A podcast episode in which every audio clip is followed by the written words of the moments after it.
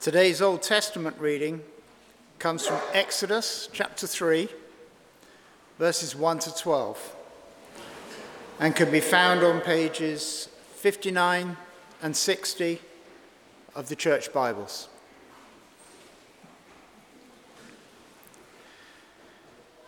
Now Moses was tending the flock of Jethro, his father in law, the priest of Midian. And he led the flock to the far side of the wilderness and came to Horeb, the mountain of God. There the angel of the Lord appeared to him in flames of fire from within a bush. Moses saw that though the bush was on fire, it did not burn up. So Moses thought, I will go over and see this strange sight. Why does the bush not burn up? When the Lord saw that he had gone over to look, God called to him from within the bush, Moses, Moses. And Moses said, Here I am. Do not come any closer, God said. Take off your sandals, for the place where you are standing is holy ground. Then he said, I am the God of your father, the God of Abraham, the God of Isaac, and the God of Jacob. At this, Moses hid his face because he was afraid to look at God. The Lord said, I have indeed seen the misery of my people in Egypt. I have heard them crying out because of their slave drivers, and I am concerned about their suffering. So I have come down to rescue them from the hand of the Egyptians and to bring them up out of that land into a good and spacious land, a land flowing with milk and honey, the home of the Canaanites, Hittites, Amorites, Perizzites, Hivites, and Jebusites. And now the cry of the Israelites has reached me, and I have seen the way the Egyptians are oppressing them. So now go.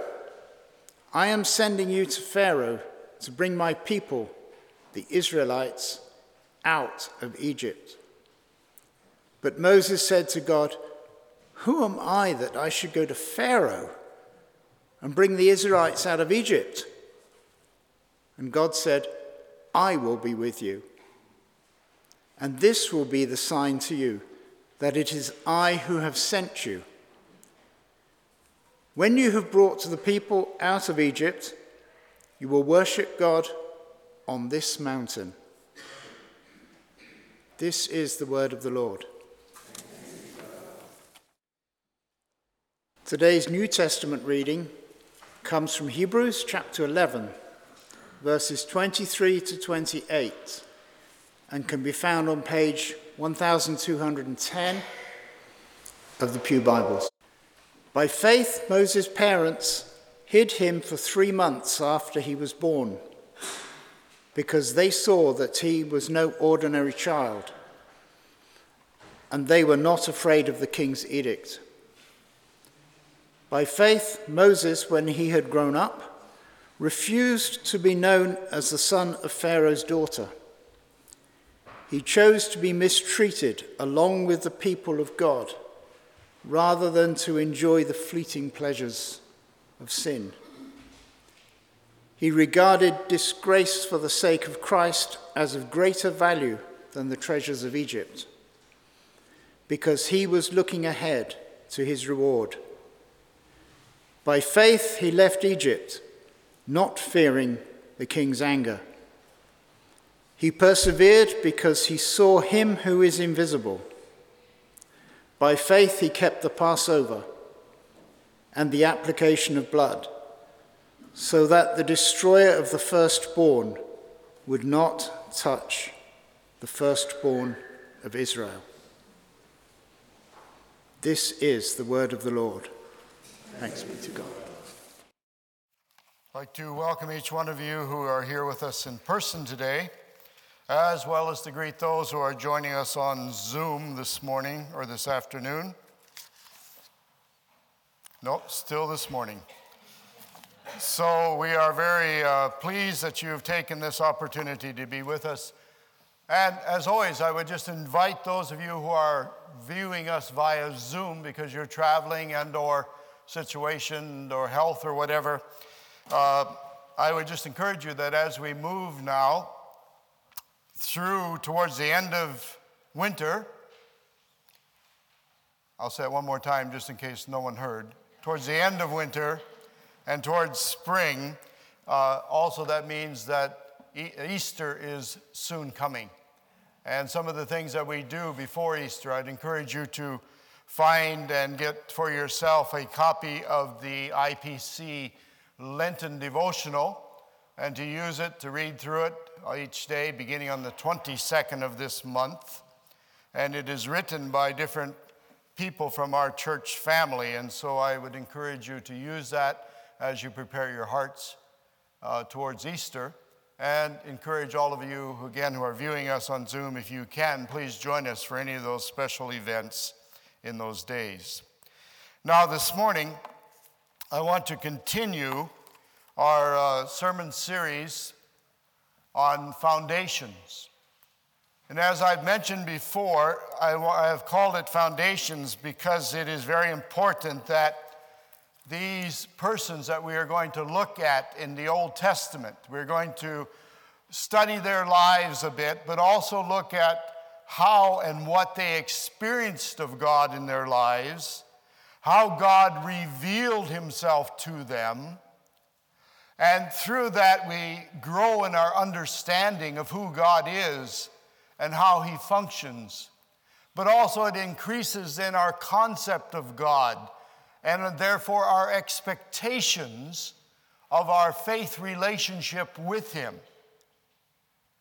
And then it not only are we looking at that, but I want to take you in each case into the New Testament and to see what the New Testament says or what commentary, what explanation, or what application into our Christian faith does the New Testament make of these foundational persons in the Old Testament?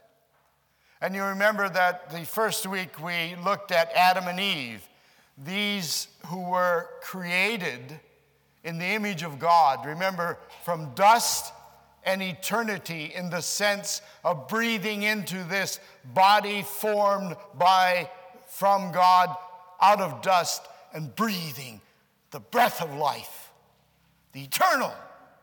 And he became a living, eternal soul the only of creation that has this opportunity to have such a relationship with God who's eternal. And then, of course, chapter three, as we looked at it, the fall of, into sin, where being created with a free will, they also listened to temptation and choosing rather to, than to obey God, they chose their own direction. Now, one reason it's foundational is the account of Adam and Eve in the New Testament is the very foundation of everything we call family. Their relationship is the very foundation the New Testament uses for marriage, for gender, for what happens when we sin, and the utter wickedness and destruction of sin which leads to death. It all relates back to that account of Adam and Eve. The next person we studied was Noah, who, when this sin continues to progress within humanity to the point where every thought, it says, was filled with evil and violence, then there comes a judgment from God. And in that situation and in that world, there is this man, Noah, who was righteous, who walked with God, who was blameless in his generation, and raised his family in that hostile environment to his faith.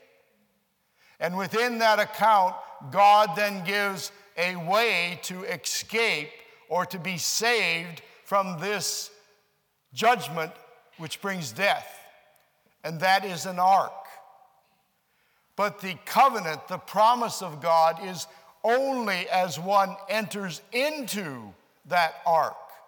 If he entered, and all those of his relatives and friends and everyone who was willing to enter with him, God had promised he would save.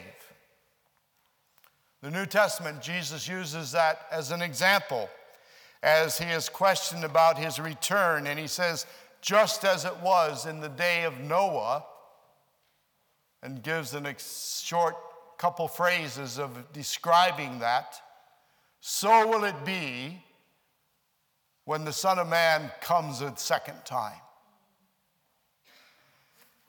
And of course, the only answer to escape that judgment which would come is to get into the ark of God. And then uh, last week we looked at Abraham. Chapter 15, verse 6, as I said, is probably one of the main Old Testament verses where it says, And Abraham believed God, and God credited to him as righteousness. And out of that very example, Paul brings that into Romans chapter 4 as he begins to explain to us, to describe to us, to show us in that form with a practical example of how our faith works and how God sees when we believe, and he credits that to us as righteousness, or another translation of that word, he credits justification, forgiveness, cleansing, and no longer guilty before God. So, very foundational, these first persons. And today we get to look at Moses. I appreciated the children's message very much it helps me that we, in a very good way, we're thankful for that. Thank you very much. Now, Moses, uh, there's so much about Moses in the Old Testament. You know, I found a challenge with 15 chapters about Abraham to know what to say.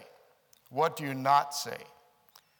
Do you know how many chapters and books of the Old Testament contain Moses, Exodus, Leviticus, Numbers, and Deuteronomy.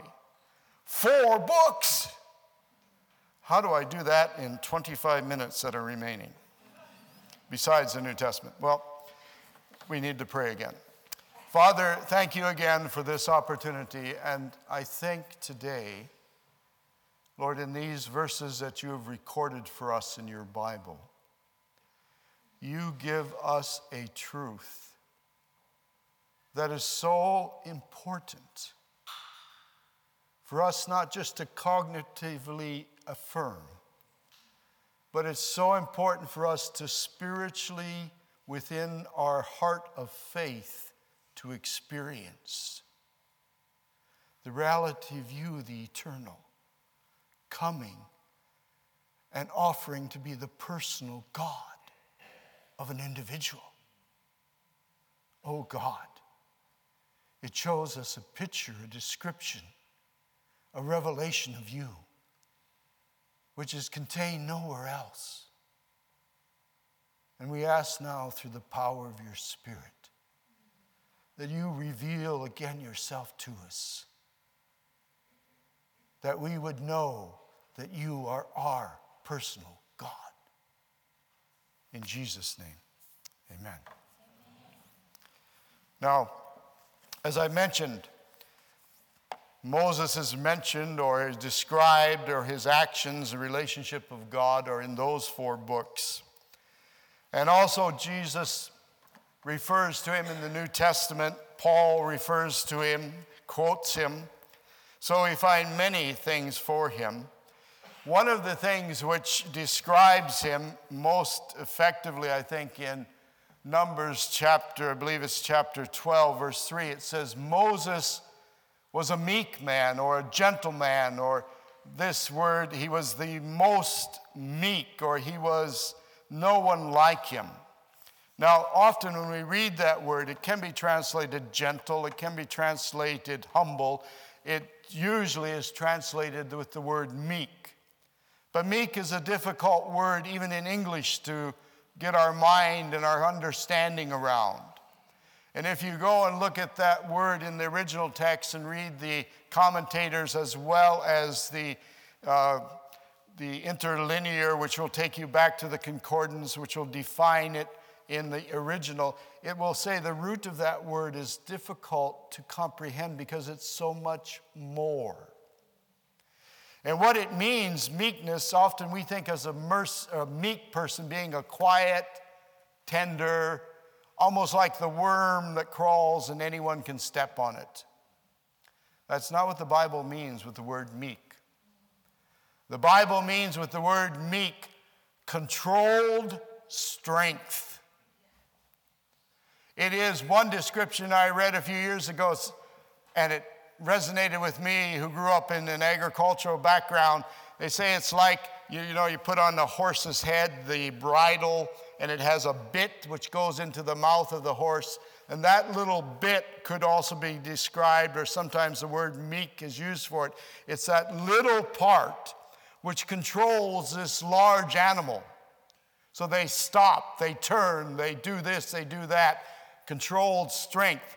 One of the other definitions that I read, and I just quoted to you, it says, exercising God's strength under God's control.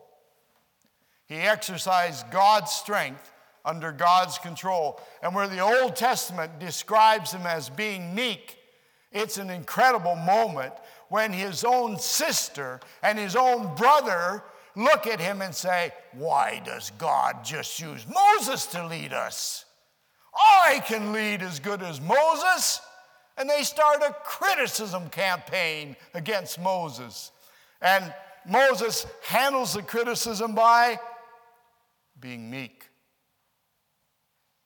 And God moves. So he's meek, but he's in all these things that we see, and he takes and leads his people out of Egypt. But let me just then give to you kind of the conclusion of his life at the end of the book of Deuteronomy. And it says there, and the, Moses, the servant of the Lord, died there in Moab. That says God has brought him and taken him up the mountain to be able to look into the promised land. He himself could not enter because one time his temper had flared. You know, one time he said to the rock, and he took, and God said, Strike the rock, and he struck the rock, and water gushed out. And the next time when that happened, they were grumping and complaining, and he got so frustrated. I don't know if you've ever been frustrated or not. I have. And instead of speaking to the rock, that time God said, Don't hit it, speak to it. And he took his staff and he says, Do I have to do this for you again? And he struck the rock. God, in his grace and mercy, the water gushed. But afterwards, he said to him, No. That is not what I asked you to do. And because of that, he did not enter, but God took him and allowed him to see. And at that, so then it says, and God buried him in Moab. And then listen to what it says here. Since then, no prophet has risen in Israel like Moses, whom the Lord knew face to face, this other quality. He had met God face to face who did all these signs and wonders the Lord sent him to do in Egypt, to Pharaoh and to all his officials and to the whole land. For no one else has ever known the mighty power or performed the awesome deeds that Moses did in the sight of all Israel. And just passing, one of the things about Moses, which is so encouraging, it says, and he died and God buried him. When you come to the New Testament, one of the descriptions you'll see is when Jesus is transformed on the Mount of Transfiguration. And he takes upon, rather than a human body, this glorified body that just shines with the glory of God. And then come two individuals Moses, who died and God buried, and Elijah, whom God sent, for whom God sent a chariot to take him as a living person into eternity. There's only two ways one reaches eternity you die, and are buried in God. Or God sends and takes us back Anyway, on to the scriptures that we have read for today, chapter 3 of Exodus. There we find in verses 1 to 3 the providential moving of God. In the chapters before, of course, Abraham, or through his genealogy, then with Isaac and with Jacob, and Jacob and his sons and their families moved to Egypt. And what happens in the 400 years they're there is that they increase in number. If you read Exodus chapter 1, and it says, and they increased. And then it will say that they multiplied. And then a third time it will say, and the country of the land was filled with them. Therefore, they became not just free people who lived along the Nile and, and farmed and did that very great life there, but became slaves. And Pharaoh, needing their labor and their slavery, put on this idea of therefore not allowing them to increase, to kill all of the male children and allow the female children to live. And in that, with the providence of God, his parents see that he is someone that God's hand is on. They do not fear Pharaoh and they keep him. He's then adopted, found by Pharaoh's daughter, adopted into her family. The mother comes and is a nursemaid until he is weaned, but he grows up as Pharaoh's grandchild, adopted. And there comes a day when he decides to identify with the Hebrews rather than with that new life. And then he takes action, which causes him to flee Egypt and the Pharaoh's home. And then it begins here where we read today. He married into this situation and tended his father in law's flocks. And he had gone across the wilderness to the Mount of God. There, the angel of the Lord appeared to him and from within the bush. What I want us to note is this and Moses saw the bush that was on fire and that it did not burn up, evidently in that area because of the high heat and that combustion. Sometimes bushes did burst into flame, but they then died after a bit after it was consumed. This one stayed burning. I sometimes, as I've read this, have wondered how many times did Moses and his flocks go past this burning bush and it just burned and burned. Has there ever been a time in your life when all of a sudden you've realized God Himself wants to meet. And you, uh, when you finally stop and take long enough to meet with Him, then we find that He has been there before. But in this, what we find is He says that, that then God saw Him. The Lord saw that He had gone up to look, and God called out to Him by His name. And then these words do not come any closer because where you stand is holy ground. And as we've been thinking about this this week, I want you to grasp hold of these ideas. Take this one home, if no other. All of a sudden, you have God, who in the book of Revelation, the four, pre, four living beings that circumnavigate the throne of God, they cry out day and night, Holy, holy, holy. There is no other word to describe God, who is our God.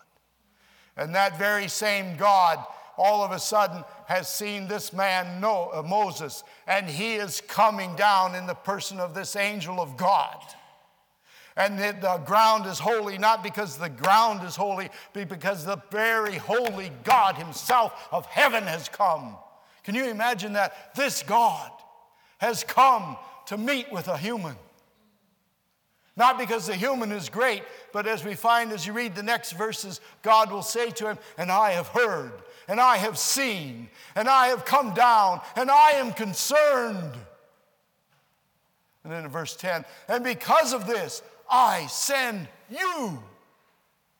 Oh my, if we could capture that truth that this Almighty God who comes, this Holy One, the reason and the thinking behind His will and His desire for our lives is because He's heard, He's seen, He's concerned. And then He incorporates you and me into His will that we would go and serve Him. Isn't that amazing? Of course, dear Moses, he uses a Dennis reply in verse 11. Who am I, Lord? Being very polite, but refusing.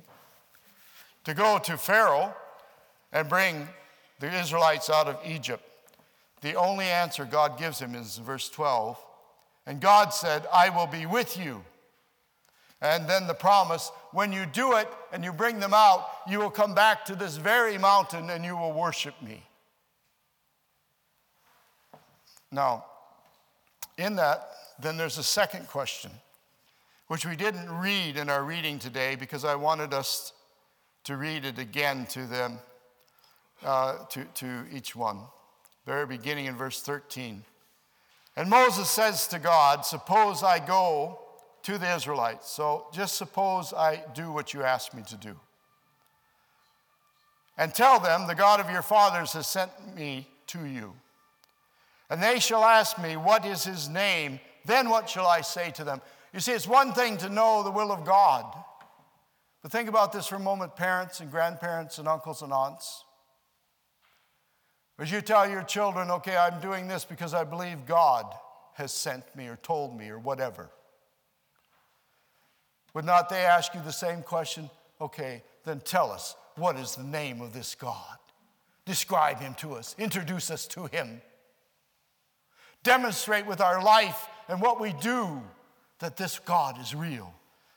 And then the Lord answers him Go say to the Israelites, The Lord, the God of your fathers, the God of Abraham, the God of Isaac, the God of Jacob, has sent you to me, or me to you. This is my name forever, and the name you shall call me from generation to generation. And in that, those two verses, verse 14 and verse 15, God identifies himself, God reveals himself with two different names. The first is, I am who I am, or I am who I will be. It means the one who exists, like the Bible begins, in the beginning, God. This Almighty who has created us, who's made us out of dust and eternal, this very God. But then he goes further in verse 15 and he says, Now what you say to them is this you see, this holy, this almighty, this glorious God that they have known. Then he comes in verse 15 and says to them, the Lord, and of course, I've mentioned that to you numerous times. That is spelled always in English in, the, in capitals, L O R D in capitals, meaning it is not the word Adonai, which would be the Lord or God or Elohim, but it's the word Jehovah in Latin or Yahweh. It means this, but look how then God defines it the eternal God, the one from the beginning. Look how he defines this name that he introduces himself as the God of Abraham. You see, he's that very same God we looked at last week, the one who came to him and said, Oh, this is what I will do for you. And he looked and he believed him. And God counted it to him as righteousness. It's that same God who, who said, Put an altar here and an altar there, and half the sacrifice here, half the sacrifice there, and then put him to sleep. And it was the moment for the blood covenant God Himself walked through. That very same God now has come down, the one who began and created all, has now come and said, Now I am the God of Abraham, I am the God of Jacob, and I am the God of, of you. What he says to him, You will tell them that this God, this personal God, just as I was personal with Abraham and Isaac and Jacob, has sent me to you, and that is my name forever. Listen to what he says the name you shall call me from generation to generation. In other words, what God at this moment is doing is says, Now I introduce myself to you, now I reveal myself to you as in this personal relationship with God. Oh my. I would not be true to God's word if I did not say, Do you know God? on that level? Have you been introduced to God, this personal God coming to you, to each one of us? Well, the way that the other scriptures we read in Hebrews describes that is the response of Isaiah, excuse me, of Moses in faith. We began reading in verse 23 from Hebrews chapter 11 where it describes that response as faith. And that faith is very significant. We see it in his parents, as we recorded that a little bit before, that they knew that he was no ordinary child. They were not afraid. See, one of the things about faith is faith at some point always deals with fear. And then it goes on and gives us in verses 24 through 26 that in faith Moses made certain choices, and it's going to share with us the values of why he did that and the principles. First thing it says, by faith, when he had grown up, refused to be known as the son of Pharaoh's daughter. As much as it takes faith to say yes to God, as we do that and then walk with Him, there comes a repetitive scenario within life where once again God shows us something and we must say no to it. Actually, I had a person come to me and share. He says, You seem to say that in every one of your sermons. You don't just say this and this, which I think that's one of the few things I leave with you when we go. this and this. But often this is learning to say no. That we then can say yes to God. That is a repeated, ongoing walk of Christianity. We are not perfect until we enter his kingdom in heaven. And part of that perfection growing in our life, saying no, that we can say yes. So he said no to a very significant thing to be known as the son of Pharaoh's daughter. If I had another 20 minutes, we could just talk about what we like to be known as. And you could write yourself some thoughts this afternoon. But then it goes on, and it not only says that that he said no to, but then it talks about the choices he made in verse 25. He chose to be rather than to be. He chose to be ill treated with the people of God rather than to enjoy the pleasures of sin. Again, choices. Because of this, I choose to do this. He chose rather than this to be here and to do that. Now, then in verse 26, it goes even to the next step. It says, He regarded disgrace for the sake of Christ. And the writer of Hebrews is now bringing Moses out of the Old Testament and putting him into that New Testament age, therefore into our lives as well. He, he regarded it as of greater value than the treasures of Egypt. So it gives now the value.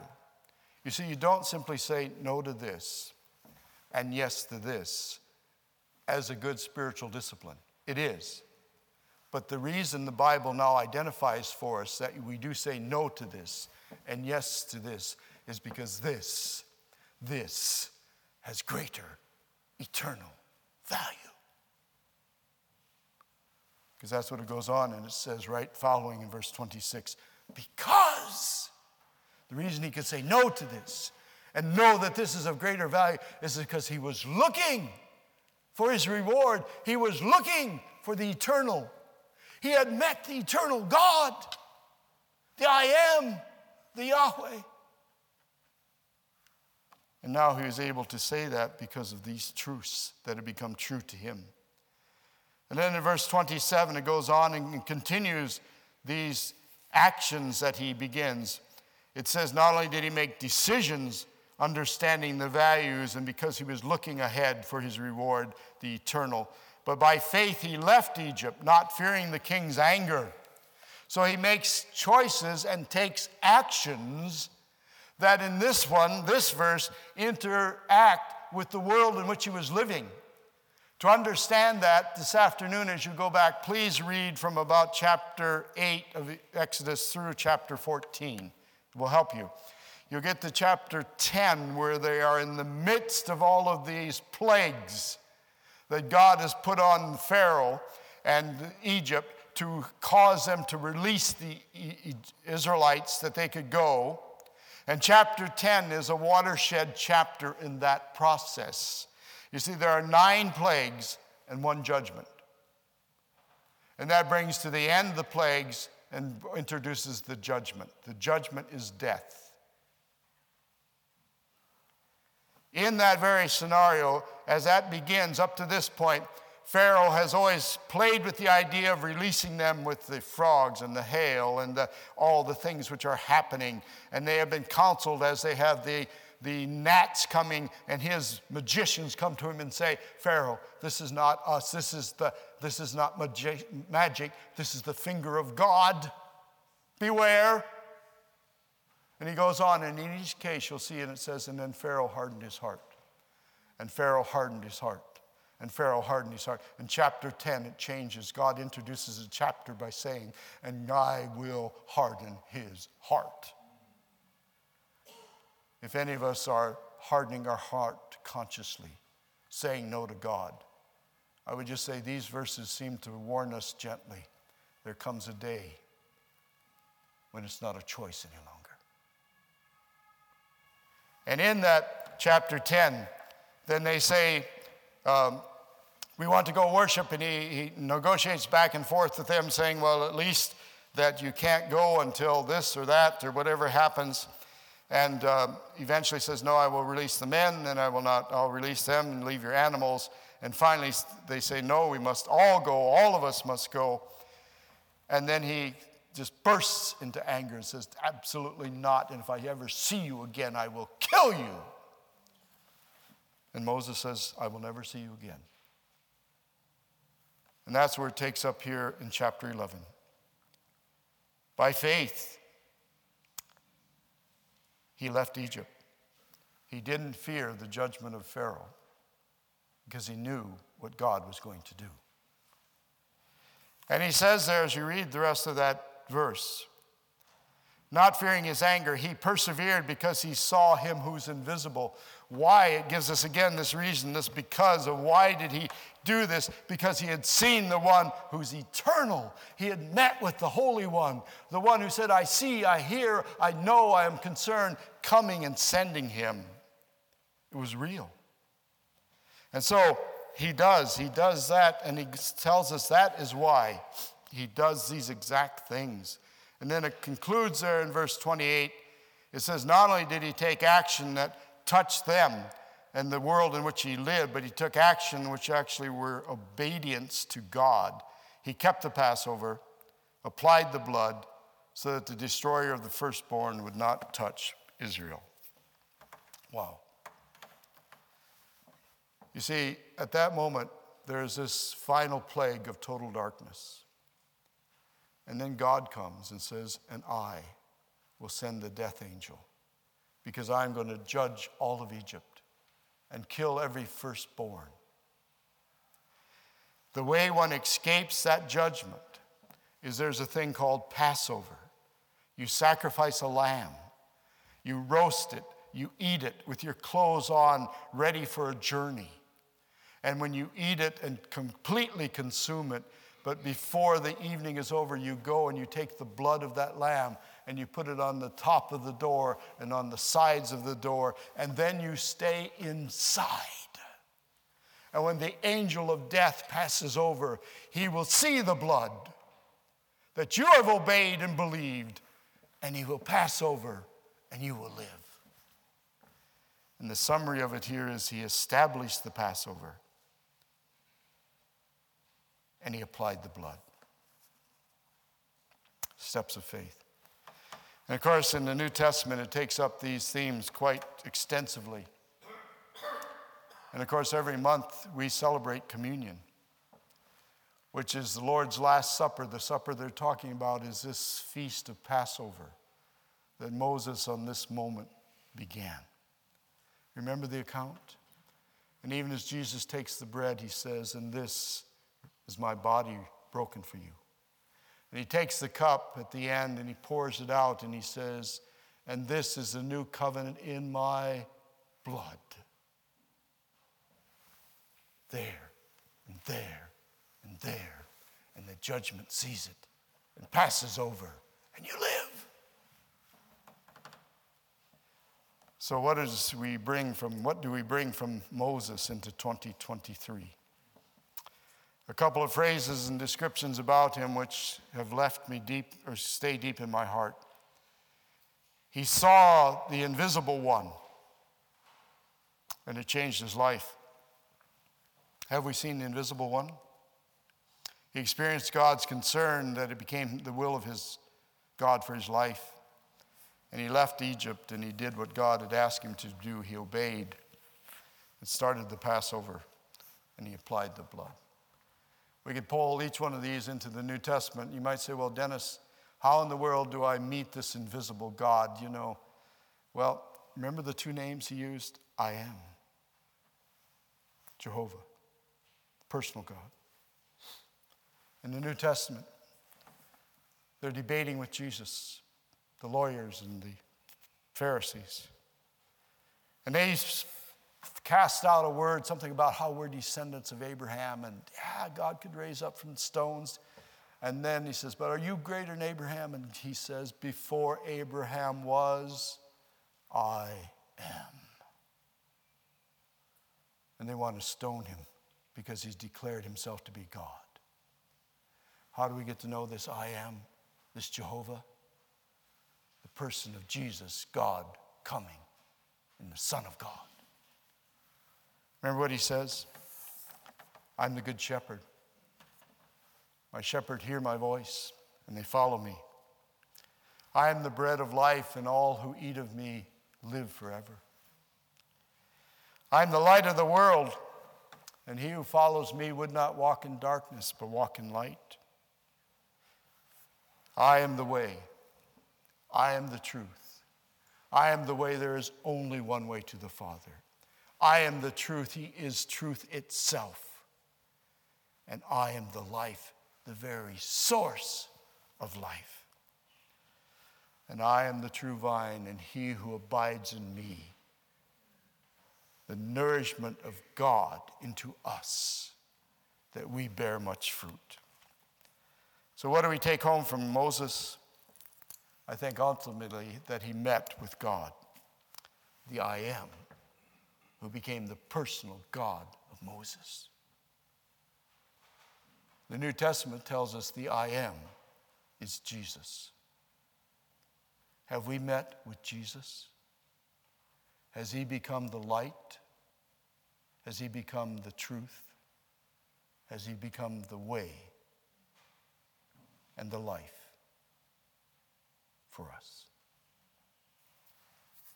That's what God is offering the Holy One to become our personal God. Let's pray. Father, thank you again for these words from your scriptures that we've been able to look at this morning. And thank you for the truth and the way that you worked in the life of Moses. It is quite amazing that you're the God of heaven the Almighty Creator, the one who was God at the beginning. You came. You spoke. You revealed yourself that you not only are the Almighty, but as the Almighty, you desire to be our God. You said to Moses and to the people that they should use that name, this personal God, but to all generations and that includes us. Therefore, we worship you and thank you. In Jesus' name, amen.